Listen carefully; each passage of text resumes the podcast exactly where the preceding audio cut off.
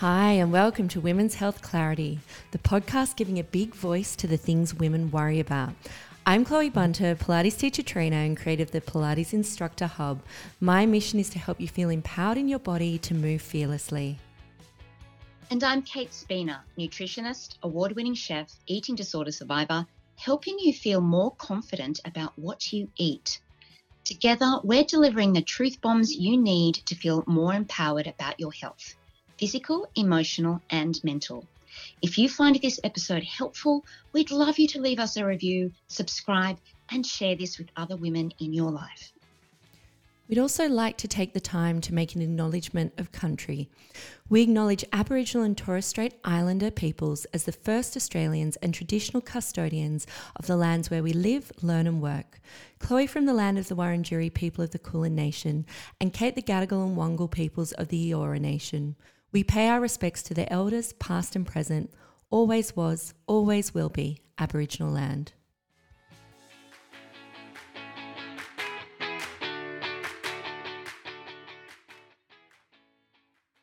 Hello, Cloe. Hello, everyone. Today we are talking heavy periods. Hi, Kate. Hi, everyone. Yeah, a topic that um, I, am sure is is interesting to a lot of people and affects a lot of people.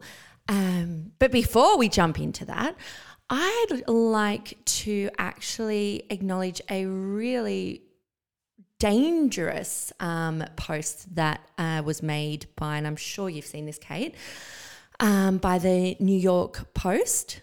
It was a New York Post article oh, heralding okay. that heroin heroin chic is back.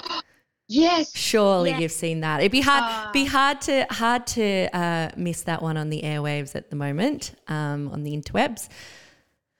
Really fucked. Fucked in oh, by the way, trigger warning, swearing, la la la. I think you know that by now. If you've just happened upon us, FYI we swear. Um, yeah.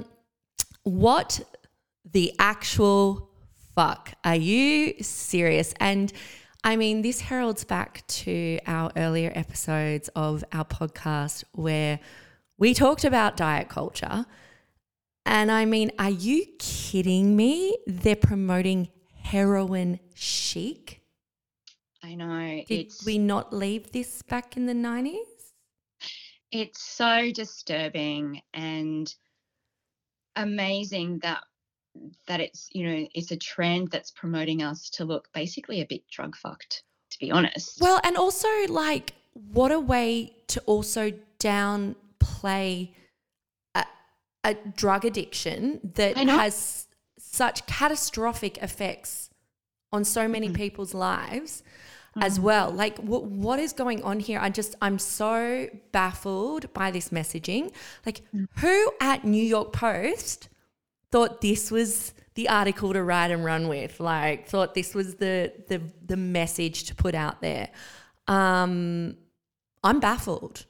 Yeah. And furious and disgusted and go and get fucked. Like our bodies are not a trend.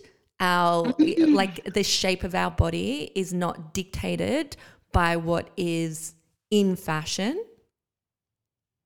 Yeah, that I find that the most disturbing part. Um, as you and on top of minimizing um, mm the really horrific challenges of any sort of addiction, whether it's drug or mm-hmm. alcohol or an eating disorder mm-hmm. or whatever, but also, yeah, that idea that um, our body shape is something that goes in and out of fashion and that mm. we can manipulate it. Mm. Like, and like fashion trends, we can buy into, hairstyle trends, same, but mm. you know, mm. changing your body. And again, this is aimed squarely at women. Oh, I, like this is not this is not a male trend that's been being promoted. No, really. no, and and they're they're putting it up and they're saying led by the Kardashians. You know, apparently oh. they're oh. saying the Kardashians have had her had their butt implants removed. And I'm just saying what they're saying. I'm not saying this is there's any truth to this or who knows. And anyway, whatever the Kardashians do with their bodies, guess what? They can do whatever they like. We don't need to be led by that yeah. Like it's it's um I don't I, I just don't really know what to say. I'm so furious about it. Uh, Abby Chatfield, um, her love Abby, she uh, put up a, a snippet from one of her podcast episodes yesterday um, saying that she's been having a lot of comments, an influx of comments made about her weight recently, namely that she's lost weight. And so she's got all those um, messages coming through going, Wow, you look great. You've lost weight. How have you done it? Share it with us. What are you doing? You look so good. And she was in tears. She's like, This has got nothing to do with me feeling good. Actually, I am at my peak stress levels. I am struggling to eat Mm. I am like at stop. So there's this still this um, pervasive uh, ingrained fat phobia that when we see someone who's lost weight, hey, you look good, you lost weight, you lost weight, you look good. Yeah. And when it's, it- yeah, and it's just like just stop. Like I just think there needs to be. Um, I'm I'm personally. I know I'm going a little hijack rant here, but um, I'm just really fucking sick of anyone commenting on anyone's weight. Like, mm. just don't. It's, you don't know how that comment will affect someone. You don't know what is going on in that person person's personal life. Um, it's none of your fucking business how much someone weight. Like it.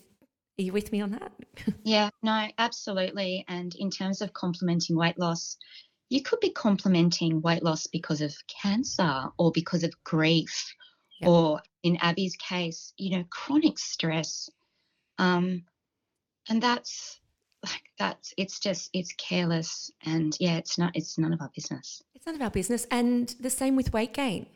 Yeah. It's, it's like we gain weight for all different reasons. Our weight fluctuates for all different reasons. Um it's none of your business. Yeah. Like, think of something else to talk to about that person. think of other ways to ask, how are they? You know, what's going on for them in their lives at the moment? What's like, etc. Yeah. It's like diet talk. It's so boring. Yeah, I'm really over it, and it's interesting. Um, the the biggest issue I have with it, or that, that keeps coming up time and time again, is with my peers of the same generation as me. So the Gen Xers and then with the boomers. Yeah. Um, so I think, you know, the, the both of our generations were heavily affected by diet culture. Mm. Um, and I don't see that, me personally, from those that are younger than me, I don't see that same um, hyper focus in conversation. Yeah but I am still consistently getting it from peers of my age. And it's interesting because when I say, hey, not interested in talking about that, and here are the reasons why, it's taken as quite an offense. Oh, wow. Yeah, it's a bit like, hey, chill out, you know, la la la. And it's like, mm, yeah, no, I'm explaining to you that this negatively affects me. You talking about that. I'm not interested in it. Yeah, but like it's up until now. I mean, and still, it's it's a common thing to bond over what diet you're doing. Yeah. Oh my god. Bonding thing. You know, what have you done? What's worked for you? Like the message Abby was getting. Oh, share your secrets with me. It's mm.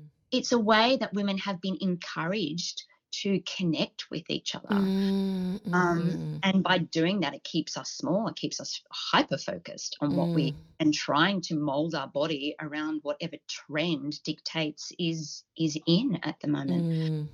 Um, so yeah. yeah. So um, mm, fuck that. fuck diet culture and uh, fuck you, fuck New York Post. like, do better. Do better. Yeah. Okay, so got that out of the way. That feels good. Let's move on now to the topic of the day heavy periods. Heavy periods. Um, and this actually, you know, could be a reason why you have low iron, which was the topic of our last podcast. Mm. So that go jump on it. But I thought it was a good uh, first thing to talk about is actually what is heavy. Mm. Because I see lots of women who think they may have heavy periods. And I know I've spoken to friends, and people are like, oh, I don't know, maybe my period's heavy. like, I don't know, maybe I'm just like overestimating it, or there's this idea that you might be a bit of a hypochondriac or exaggerating things if you like think your period's heavy. Um, so yes, um, let's talk what average blood loss is, and mm-hmm. then let's talk what's considered heavy. So it is estimated. Okay, so I, I dug deep into the research and the studies here, and um, I saw lots of studies saying that average blood loss over the course of your period, so the time of your bleed, um, they think they thought it was about 30 to 40 mils um, but now they think it's probably closer to 60 mils. So that's about a quarter of a cup across your entire bleed. So that's average blood loss. Right, okay. Heavy blood loss is defined as 80 mils, so a third of a cup. And um, whenever I've said this to anyone, they always go, oh, no, no, no, no. I lose way more than that. Like it gushes out. So it's important to understand that your blood loss is just one part of your menstrual flow. Mm-hmm. So when you have a period, when you're bleeding, you're not only losing blood, um, your period flow is only about one third blood, and the other two thirds are made up of cervical mucus, some tissue, and some of your uterine lining. So if you're losing 80 mils of blood, you're actually probably losing a cup of menstrual flow. Ah, but, right. Okay. Yeah. So does that does that because I remember reading that and going, hey, I don't heavy period have heavy periods, but I'm not losing 40 mils. Yeah, right. Um, and to put that into perspective, a like thinking about in terms of like how many tampons is that? Yeah, because to me, I'm sitting here going, oh, I wouldn't know because I use tampons. So yeah, that's it. It's easy if you use a menstrual cup because yeah. sometimes you mark um, how much the menstrual cup holds, and it's uh, yep. only about 30 mils, I think. Um, a regular tampon holds about five mils of flow. A super right. tampon holds about 10 mils. Um, so, and heavy is defined as you needing to change a maxi pad or a tampon um, less than every two hours. Right. So that's you you probably have heavy periods. Mm, interesting. Um, yeah, other things that can indicate heavy periods is having to double up, seizing pads and tampons, waking to change your pads at night, um, or bleeding for longer than seven days. And it's estimated that one in five Australian women will have heavy periods. So I'm really lucky. I've I haven't experienced heavy periods, but it can be debilitating. Mm. I mine are definitely heavier now that I'm around the perimenopause kind of situation. Um, I've definitely noticed uh, a change, and I mean, I think we spoke about it in the potentially we spoke about it in the pill episode, but I was I was on the pill from when I was a teenager um, because that was the go-to treatment for acne. Um, back when you were a teenager in the 90s, it was like, okay, we'll pop you on the pill. Um, if you're a female. So I my periods were a non-event. I didn't even kind of understand what people were saying when they're like, "Oh, it's my period and it's horrible and this and that." I'm like, "Yeah, I know it's not really anything." So that was a bit of a shock when that um, when I came off the pill. But it's definitely now that I'm in my 40s um, and heading, you know, mid 40s, that I've noticed a significant change. And also, um, the fact that I can't seem to hold on to iron, which is really frustrating. Side note, everyone who might have listened to the iron episode, um, am feeling a lot better. The uh, infusion, the iron infusion I'd had, um, I think was on the day that we had recorded, maybe, um, or anywho, was around then. Um, yeah, kicked in, feels great. So, tick. Yeah, so like what I mean, there are some more severe, rarer causes of heavy periods. Um, but essentially, heavy periods are linked to hormone imbalances, and perimenopause and menopause is a time of hormone imbalance. When our estrogen and progesterone are going up and down in ways that they haven't done so before. So it's not uncommon for women um, to experience more heavy periods um, around that time mm. as well. They talk about is it called is it flooding?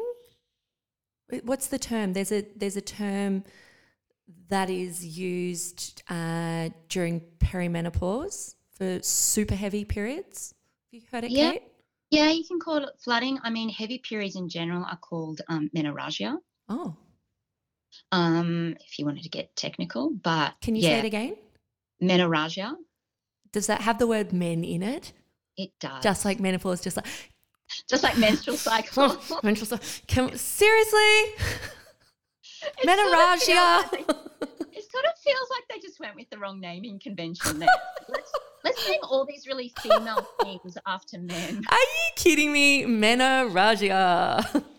Menstrual cycle. And because men really love talking about your period. They really yeah. love talking about your period. Oh, yeah, absolutely. Oh, my gosh. Menorrhagia. Okay. Menorrhagia is the technical term. Oh, yeah. Men or, or blood. Sorry, I just have to mention this. Um, and this is probably too much information, but like that's what we do here. So let's just normalize. Um, yes. Okay, what are you about to say? so, um, after my first child, um, so after you have a baby, your body expels um, you know, placenta and your uterine lining, and um, some of that gets expelled with with the birth, and um, but you still your body still expels that over the next couple of days. Mm. I remember going to the bathroom sort of like day two post my first baby, and you wear these massive pads, like you know, maternity pads to make sure like you're like you know catching all these fluids that are being expelled. And um, I remember just looking at this pad and seeing these giant blood clots. And like it was huge. I'd never seen anything so big and so weird in my life. And I remember trying to show my partner at the time, and he almost passed was, I was like, oh my God, I can't believe this is in my body. And I'm just like getting rid of it. Anyway, sorry. like, I thought it was really interesting. And he was like, I'm going to vomit and then faint. And it was like, oh, yes. Anyway, we should name it after women. Men can't handle no, that. No, menorrhagia, that's ridiculous. Yes. Um, but yeah, so the hormone imbalance um, that comes with perimenopause and menopause can be a factor. Other things that can, um, so why does a hormone imbalance cause heavy periods? Because um, it can cause so that higher estrogen in relation to progesterone um, causes the, the lining of your uterus, so the endometrium, to grow thicker than it normally would. Um, so therefore, that's what you shed when uh-huh. you have uh-huh. your period. So that's why your period, your period bleed, your menstrual bleeding is a bit heavier. Um, and on top of perimenopause and menopause, um, other things which can be factors in hormone imbalances can be poor gut health. Um, so, and this can, you know, if you've gone low carb, that also means low fiber. So you may not be eliminating um, estrogen through your gut as you could be. If you have gut dysbiosis, so an overgrowth of bad bacteria, that can also mean that the um, some of the ways, the enzymes that break down your excess estrogen aren't working as they should be. Um, poor liver health so your estrogen gets metabolized through your liver and then through your gut. So if your liver's struggling a bit or is not getting the nutrients it needs to do its job, that can be a factor in hormone imbalance.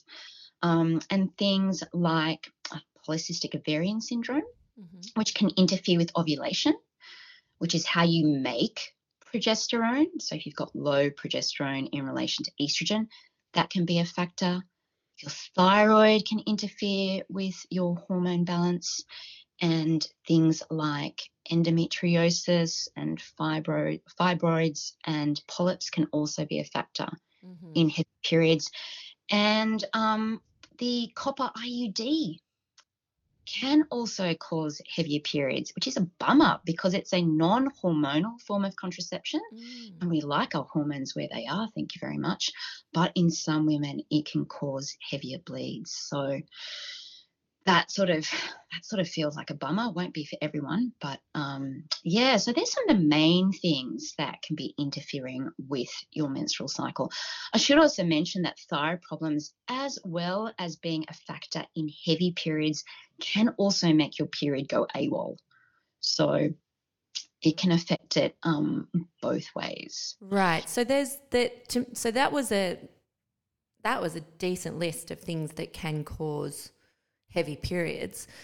Yeah. So, um, if someone's concerned that they have a heavy period, what's the first steps?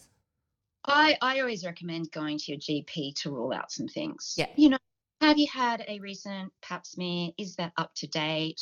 Um, you know, rule out some things, ask for some blood tests. So you could get some hormonal tests to look for markers of polycystic ovarian syndrome. You could talk about um, symptoms that might be an indicator of endometriosis or fibroids. You might get your thyroid checked. Um, you might also get your fasting insulin and glucose checked because sometimes that can be um, a factor. It's good to get your cholesterol checked as well because you need a certain amount of cholesterol to make your reproductive hormones. Mm. So yes, always go to your GP to rule out some of um, some of the more severe things. Mm-hmm. And then if those things come back and they've all you've ticked all those boxes and nothing seems to be going on, that's when your main um, pathway forward then is really focusing on nutrition for your liver and your gut to support your best, not your most optimal progesterone levels and your best estrogen clearance. Because I think when we think about anything relating to periods and our reproductive system, we just always think about estrogen. Mm. The blame. Your estrogen levels might be more than adequate, they might be optimal. Maybe you're not producing enough progesterone. Mm. Um, and you produce progesterone only when you ovulate. So, my first tip is grab pen, paper, pencil, phone, whatever, make some notes. Mm-hmm. My first tip is know if you ovulate. Um, and please ignore your period app if it's just automatically telling you when you're meant to be ovulating, because that may not always be correct. Right. Can you give some more context to that? Because, I mean, here's me, the layperson, um, and yeah, I track my periods in my Fitbit app, and it kind of tells me when I am doing what, you know, and when to expect what, and la la la. Yeah, period trackers. Hey, and they're great. I use a period tracker, um, but I turn off the predictive ovulation. So um, it doesn't tell and me why because it may not be correct. In my case, it never was. Right. So, for example, it will pick um, sort of 10 to 12 days before your period, or it might pick halfway between your period to tell, depending on the tracker, mm-hmm. um, to tell you when you should be ovulating. And that's not always the case for women. Women will ovulate. Um, it's very rare for a woman to have, for example, a like 28 day cycle and ovulate on day 14 each time. Um, it's common to have a window um, mm. and, and most likely to be ovulating between day 14 and day 18 or 19. Right. So um, the best way to check that is use your period tracker suggestion as a guide, um, but look out for egg white cervical mucus. If you don't know what that looks like, it looks like egg white. If you Google it, you will see thousands of photos of this. Again, probably too much information, but get oh, really. I don't think it's too much information. Gosh, it should just be the norm that we. It should be. know this stuff. Yeah. So, and that really irks me. At school, we get told about periods. When we get older and go to the doctor, we get told how to avoid our bleed or manage our bleed, but no one is talking about ovulation. I mean, the, when I hear ovulation discussed, it's more with my friends who are trying to get pregnant. Yeah. So that's when there seems to be a decent amount of discussion around it um, and around mucus and so on. Um, for my friends like me who have never been, you know, not not having babies, um, yeah. and are now in midlife, it's it's kind of a bit more on the periphery. That discussion. Yeah, like ovulation is the star of your menstrual cycle show. Right. Everything that we get told as girls, teenagers, women is about dealing with our bleed um, mm. managing our bleed. Take the pill if you have heavy bleeds. But ovulation is the star. We know that the more you ovulate, the better your overall health, the better your bone density. Mm. Um, when you ovulate, you produce progesterone, which is really calming as well. Um, and it can help reduce heavy periods. And we don't get told about that. And how would you know? Because I know you said before you need to know if you are ovulating. What if someone's not like like what if that maybe I am, maybe I'm not, I don't know. Like how can you actually can you test for if you're ovulating? Oh, you can. So I recommend people, uh, first of all, looking for that egg white cervical mucus. You can also track your body temperature, but I find that most people, if they're not trying to get pregnant, struggle with that. You have to take your body temperature in the morning at the same time before you get out of bed. Most people's routines aren't consistent enough mm. for that. Mm. So look for that egg white cervical mucus from day 10 of your cycle. Okay, just be on the lookout for that. You'll see it maybe when you're in the shower, when you're um, using like wiping with toilet paper when you go to the toilet. It looks like egg white, it's quite viscous.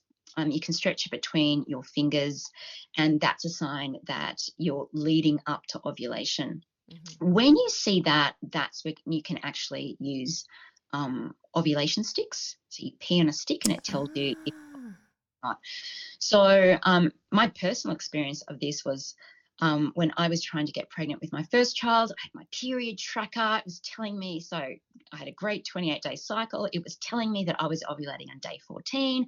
I thought, this is great. When I checked it with an ovulation, um, with the ovulation sticks, I wasn't ovulating until day 17, 18, or 19. So I was out by like, you know, three to five days. Yeah. Um, so yeah, so that was that was really insightful to me. And most of the clients I have who are trying to get pregnant, and when we're looking at their ovulation, um, I would say 80% of them don't ovulate when their period app says they are. Right. Okay, that's really interesting. Yeah, 20% would be. I mean, they're, they're giving it their best shot, but every woman is different. Mm-hmm. Um, so, yeah, so first of all, know you're ovulating because then that means you're producing progesterone. And right. progesterone balances. So, when we're talking hormone balance, we want a lovely amount of estrogen. We want that balanced by a lovely amount of progesterone. So, check you are ovulating. Next step is address any constipation you may have um, because you eliminate excess estrogen, first of all, through your liver and then out through your gut. So you need to be pooing. You need to be pooing daily, people. Um, so if you struggle with a little bit of constipation, then um, you might want to get um, a little gut health check, or maybe just think about adding some more fiber. And my favorite type of fiber for reducing estrogen is flax seeds, but you get fiber in fruit and vegetables, legumes, whole grains. But one to two tablespoons one to two tablespoons of flax seeds daily um, has been shown to help reduce estrogen. Mm. Um, so that's a really good tip. So um, yes, check you're ovulating, add some flax seeds to your smoothie or your muesli or make some flaxseed crackers um, and just get a little lovely gut health check if you've got some problems going on. Um, bloating can be a sign of poor gut health, and that's not going to be great for your hormone balance. So, if you struggle with a decent amount of bloating, like if it's happening daily for you, if it gets worse throughout the day, um, if it you just can't seem to get on top of it, then you might want to go and get some advice about that. Mm. So curious, because I mean, I you know, I'm sure anyone that's sitting here listening, and if they've got heavy periods, you're kind of ticking off. Ah, don't think that's me. Don't think that you know. You like I'm sitting here going. Ah, ah, so I like to zoom in because I I know I am ovulating. Um, I'm not constipated.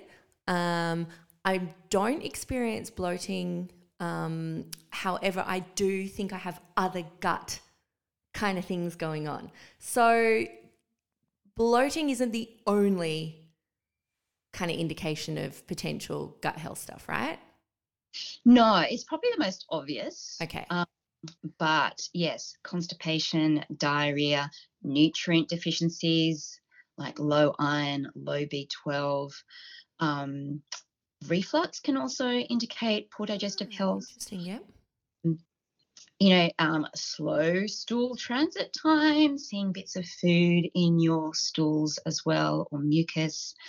Um, all those things can can point to to poor gut health. So a good idea just to have a like check your poo out the next time you see it. Make sure you're going daily. Um, there's some like real like lovely basics there. Also think about um, are you getting enough like different coloured fruit and vegetables? So we know that a Mediterranean style eating pattern is linked with better hormone balance. Ah, that's really interesting. So there's studies on that? Yes, there there are. So thinking about so what sort of eating habits are Mediterranean style? So lots of fruit and vegetables. So getting lots of different polyphenols. So they're brightly coloured. Um, the compounds that give fruit and vegetables and plants their colours. Yeah. So we know that's good for hormone balance. Having oily fish throughout the week. Having a balance of animal and veg uh, and plant protein getting adequate fiber, low in saturated fat. They're the hallmarks of a Mediterranean style eating pattern, and they seem to support um, especially good estrogen clearance as well. Ah, that's really interesting. I'm, I'm, yeah, really fascinated in that. The other thing, and correct me if I'm wrong, maybe this related to something else, but thinking back to that very early on discussion you and I had on my Instagram um, around perimenopause, and there were a couple of supplements that you had suggested, namely calcium and magnesium. Am I right? Yeah, yeah, calcium and can both be can both be um, good at perimenopause for. Um, would they be helpful in regards to heavy periods or totally different thing? this is slightly different, Right. Um, Okay. Yeah. So, um, in terms of like supplementation, in terms of heavy periods, um, first of all, get your iron checked. Like, make sure you, your heavy periods aren't causing you to be low in iron. But in terms of um, like, what are you thinking about if you're thinking about supplement and periods? So, first of all, if you're not ovulating, you need to make sure you're getting the nutrients you need to ovulate. So, first of all, enough Ah, food yeah, enough food and then enough um, carbohydrates and, and thinking about those lovely higher fiber carbohydrates like fruit, vegetables, whole grains, legumes. Um, and then specifically, um, there are two supplements that I really like for hormone balance, and there are a few others on top of this. Like there are some things that are really targeted at reducing estrogen, but in general, I really like vitamin B6 and vitamin C. Um, And vitamin C. yeah, so Ah. B6 is linked to reducing estrogen while increasing your progesterone. Oh. So, yeah, a nice little double barrel. Oh. Like support. I love it when you can sort of B6. Yeah kill two birds with one stone. Um, and vitamin C is also been shown to support um, a nice hormone balance. Now, B6. It is found, um, it's really rich in things like the liver and organ meats, but it's also found in like fish and poultry and egg yolks. Um, so if you're getting, um, if you're eating animal products, you um, may be getting enough. If you are vegetarian or vegan, you may need to think about this a bit more. And I actually, this is like freshly in my mind because I just sent a B6 food chart to one of my vegetarian clients yesterday, just on the foods um, that we're getting her to include, um, not necessarily for heavy periods, actually, it's just for general fertility. Um, but yeah, it's a little bit harder. So um, that's where a supplement might be beneficial for you. And the supplementation shown to support hormone balance with B6 is significantly higher than your recommended daily intake. So that's where like some a little bit of a diet assessment, some personal advice would be beneficial here. But with vitamin C, like oranges, strawberries, mangoes even have some. Broccoli has a decent amount of vitamin C.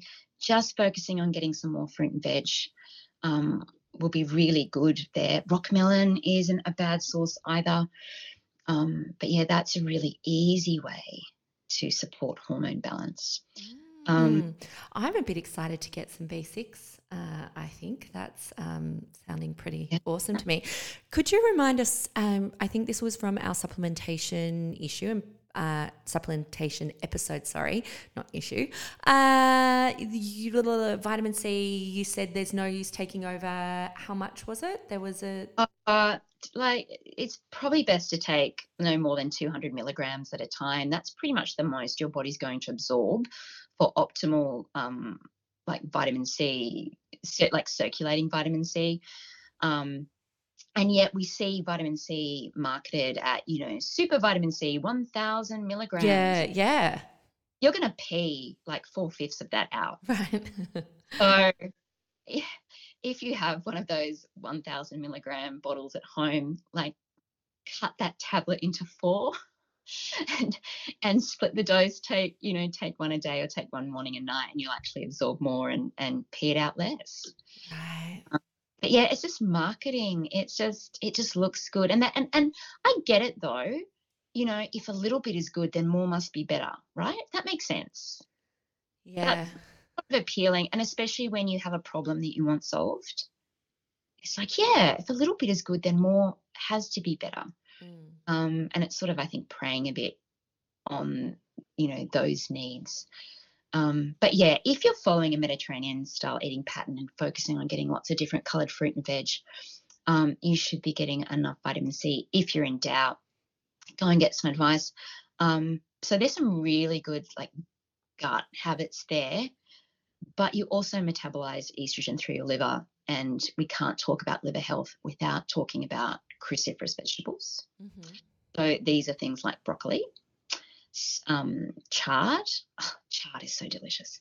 Uh, Brussels sprouts, bok choy, cabbage. So make a coleslaw. Radishes are cruciferous vegetables, and things like turnips and rocket are cruciferous. So getting half a cup of one of those most days is a really good idea if you're trying to support your liver health. Um, and that's definitely something that should be a focus if you're struggling with heavy periods. Mm. Um, and then also thinking about your liver. And there's some really interesting research on this is thinking about your alcohol consumption if you're struggling with heavy periods. So I looked at a study yesterday which um, was looking at alcohol consumption in heavy periods, and it linked 25 grams of alcohol with um, 25 grams of alcohol a day with higher estrogen levels. So 25 grams of alcohol. What is that in a mm. standard a standard drink? I did double check this. I was like, yeah, I've got no idea. I, I, was I was close, but I'm like, oh, what's what's that again? Um, a standard drink is contains 14 grams of alcohol. So just over one and a half drinks. So if you're having a couple of drinks, wow. you know, more often than not, and like when we're recording this, it's it's November. So we are going into Christmas parties and end of year celebrations. And it's my birthday, Christmas Eve. It's definitely party time. Oh, nice. Yeah. Um, yeah. So we're going into time where like a couple of drinks is like that's not a that's going to be pretty common. Catching up with friends, having a couple of drinks. Um, that's that's going to be something that's probably popping up more for people over the next few months. So if you have heavy periods, though, that could be something that you have a little bit of think about mm-hmm. and aim to drink, um, you know, keep your drinking to one drink and only on two to three days a week, and then see what happens to your periods over the next three to four months. Um, it's important to remember too that anything you're doing to try and affect your hormones, give it three to four months to see some some improvements. Like it's not going to happen overnight. You've got a complex hormonal dance going on between your gut, your liver, and your hormones. And um, yeah, focusing on really lovely, consistent habits and looking for improvements over the course of, of three to four months is going to be much more beneficial than trying to do all the things all at once and looking for um, an improvement, you know, within a week. So, and, and I think that's, I mean, that's great advice. Um, as we all know, it's not, you know, you change, like, I want something to change now. And if I change the thing, it's going to change now, right? And it's like, oh. actually, no, unfortunately, that's not how things work. So, um, mm, sticking with it, there's a great book if you are actually struggling with uh, creating a new habit, which I mean is just being a human, right? Struggling yeah. with creating a new habit is just being a human. So that's really normal. But there's a great book, and I may have mentioned it in early episodes, I'm unsure, but I'll mention it again Tiny Habits by BJ Fogg. And um, yeah, so he has done a lot of research. He's in the States and he's done a lot of research um, on how humans create habits, how we can break habits that we might not, that might not serve us anymore, how we can create new positive habits um, that are leading us in to what we're wanting to do. Um, and it's fantastic. So, Tiny Habits, it just helps you create new habits with tiny little bite size. Bite sized changes um, that are anchored to, to something so that you don't forget to do it. So, trust me, have a look at it. They've got a lot of um, free info on you know you don't have to go out and buy the book although the book is fantastic i have the book but if you just type in tiny habits by bj fogg you'll get up a list of what it's all about. Um, and they also have, if you go onto his website, and we can link the website in the show notes, uh, you can do it's free. You sign up, I think it's a week. Oh, nice. A little week thing. Yeah. So, yeah, I highly recommend. Um, and actually, it's a good reminder to me for a couple of things that I would like to implement at the moment to um, not feel like I have to change everything at once. And that's really what it's about because trying to change everything at once, um, you're setting yourself up for failure. Oh, yeah. And we think we convince ourselves each time that we can do it. We're going to oh, start oh, yeah. on day, we're going to get all the things we need, we're going to make sweeping changes, we're going to be a new person. Um, it's really seductive. But yeah, I like the, the tiny changes. I might actually link to that in the show notes because it ties in really well with probably the the the last thing that that you do need to think about when you're thinking about heavy periods. And that's from a perspective of supporting your progesterone. And you mentioned magnesium, and yeah, actually, magnesium, iodine, zinc, and vitamin D are nutrients that are really important in progesterone. So, um, if you've been if you've tested low for vitamin D, it's worth getting that checked again. But one thing that's so important for supporting your progesterone is stress management. Mm. So, um, and again, it's sort of stress management. We all know it's a good thing.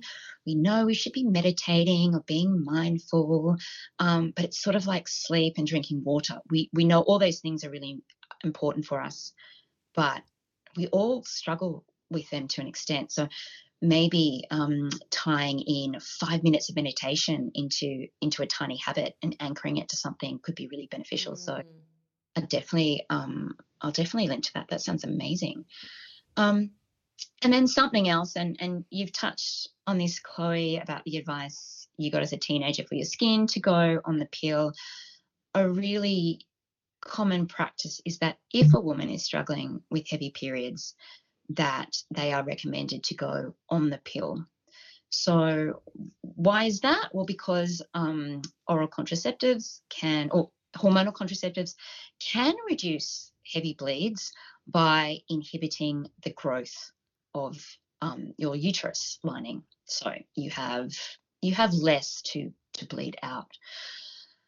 Um, there is so much we could say on this, and we have. We spoke about the the things that you need to know when considering going on the pill, and that's a choice that you and your your health practitioner will best make together. But it's really important to know about what the pill is actually doing to your body and the recommended um, nutrients that you need to top up on if you're taking the pill. So, if you haven't listened to our episode on the pill, I highly recommend you do that. Um, and know that there are other things you can do. You can support your estrogen clearance with your gut and your liver health, and you can support optimal progesterone production by making sure you're ovulating, getting some key nutrients, and managing your stress. Mm, fantastic, Kate. Thank you. That's all the advice I would have liked my doctor um, to have given me the time I went in and chatted about my periods, um, which, you know, the first point of call was the pill or um, the implant in the arm. Yeah. Um, both of which I was like, no, I have zero desire to go back on uh, any sort of birth control um, at this point in my life. Um, and then, to be fair to them, they did send me off to get um, some some further checks, including including a ultrasound to check for fibroids and so on. Oh, that's good. Yeah. So, you know, we're doing some investigation, but it, it definitely not any discussion around nutrition, supplementation, stress, and so yeah. on. Which is a shame. It's a shame because the bottom line is we're these biopsychosocial, I've talked about it before, biopsychosocial creatures that nothing kind of exists on and of its own. It's all this, this interplay, right? This dance, yeah. as you said, of of everything. Yeah, mm. yeah complex Venn diagrams, and things that overlap, and um, and e- yeah, even just thinking about that that gut liver, um, you know, hormonal health aspect, mm. like you could be seeing like your your challenge could be heavy periods but how you deal with that could actually be just getting some more fiber for your gut. Mm. May not be as simple as that, I should say that, but mm. that's it. So it's not actually targeting your hormones. Your hormones may not be the problem, mm. and trying to control them may not be the best pathway. It actually might be, well, how can I support other systems in my body to regulate those to their best levels? Mm. So, yeah, some good first steps there. Fantastic, Kate. That was really, really helpful. And um, I am definitely adding some basics to my shopping list. Yeah, it's nice. Start with liver if you like it. Why not? I'm like, pick one, start with one, see how I go. and then a couple of tiny habits are coming my way. So, oh, yeah, yeah, you'd love you'd love that book, um, Kate, and uh, might be helpful for some of your clients as well. Yeah, I think I am going to have to check it out. Absolutely. Thanks yeah. for the recommendation. You're welcome. Thanks, everyone. Thanks for listening. And as always, please, if you enjoyed this, if it was helpful, share it. Um, leave us a review. We'd really love to bump the reviews up. It's um, hard to get as much get traction without kind of people going, why should I listen to this? So please let people know why they should listen, and also let us know your feedback and what you would like us to talk about.